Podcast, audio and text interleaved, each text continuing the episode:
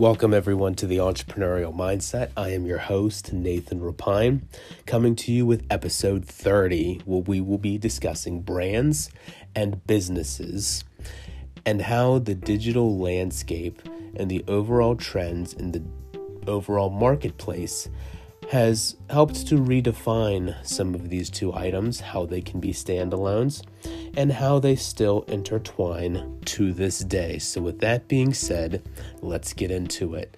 When we think first about a business, we think about a tangible product and or a service. Businesses are legal entities with some sort of deliverable to the overall marketplace, be that again a product, a service, or even information. When we think about a business, we think about what vertical they are in, what do they have to offer to the general marketplace, be it again a product, a service, or even information. We typically know what it is that they offer, and sometimes we know how it is brought to market. Now, when we think of brands, we think about the recognition. We think about the degrees of social capital that the brand has. What kind of experiences and interaction does it have with its customers and its clients? What imagery do we think of with these brands? Typically, with brands, we should know the why. And sometimes we will know the how as to how it is done and what the process is behind it. The way that you convey this how from the perspective of brands is in storytelling. Now, I'll give you a quick example. When we think about the company McDonald's, one of the brandings that we think of is the golden arches. So, that is one way that brands and businesses coincide with one another and where that synergy lies.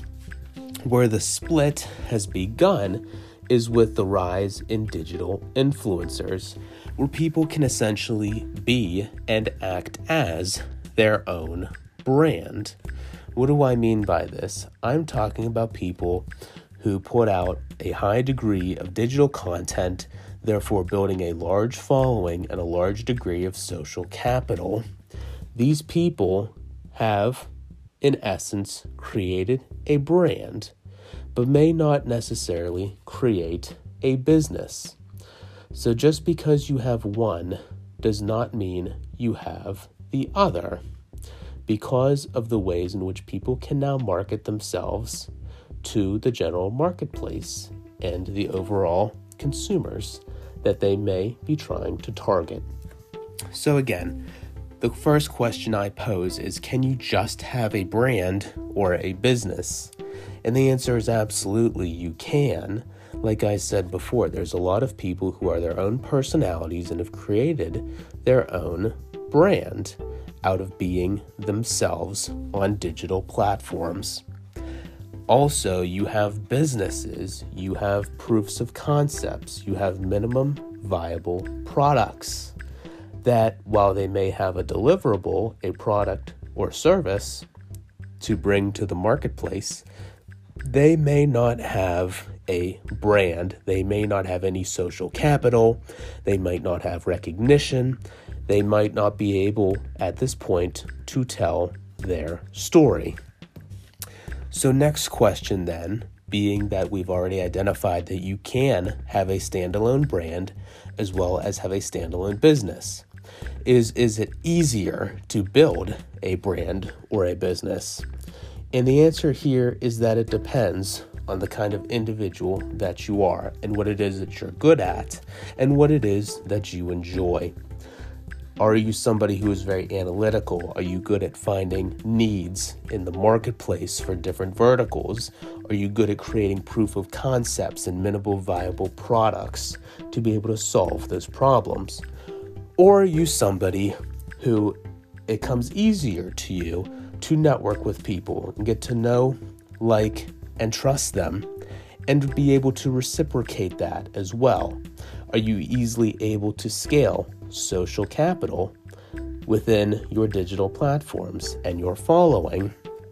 The answers to these questions will help you to answer as to whether it is easier for you to first build a brand or a business? So, if you're asking yourself, well, how do I ultimately build both? Even though I have understood and recognized that it's easier for me to build one than the other, but I still want to do both. Number one, you need to get good, very good, at telling a story. You need to get good at being able to tell your personal story, your personal growth, what you have been through. You also need to be able to tell the story of your product and service. What problem did you identify in the marketplace? How did you create your first proof of concept? How did you turn that concept into a minimum viable product? And how does the current product or service as it sits currently be created? What does that current process look like? Number two, you do need to invest in your social capital. And the way that you do that is by creating value, free value, to your current following and your current base. You need to be able to provide as much free value as you can for as long as you can, making that initial investment in growing your base and growing your following because you are providing them free value, whether that be insight in your expertise or something else. You need to make that investment in your social capital to therefore grow your brand and your business ultimately. And finally, you need to know what value your product and or service will provide. What quantifiable impact will it have to the consumer or the business if you're business to business?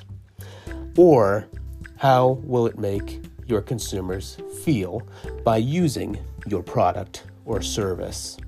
And that's another whole different thing that you need to ask yourself is does your product or service introduce something that is quantifiable or is it emotionally driven? Thank you for tuning in to Brands versus Businesses, and I'll talk to you soon. Thanks.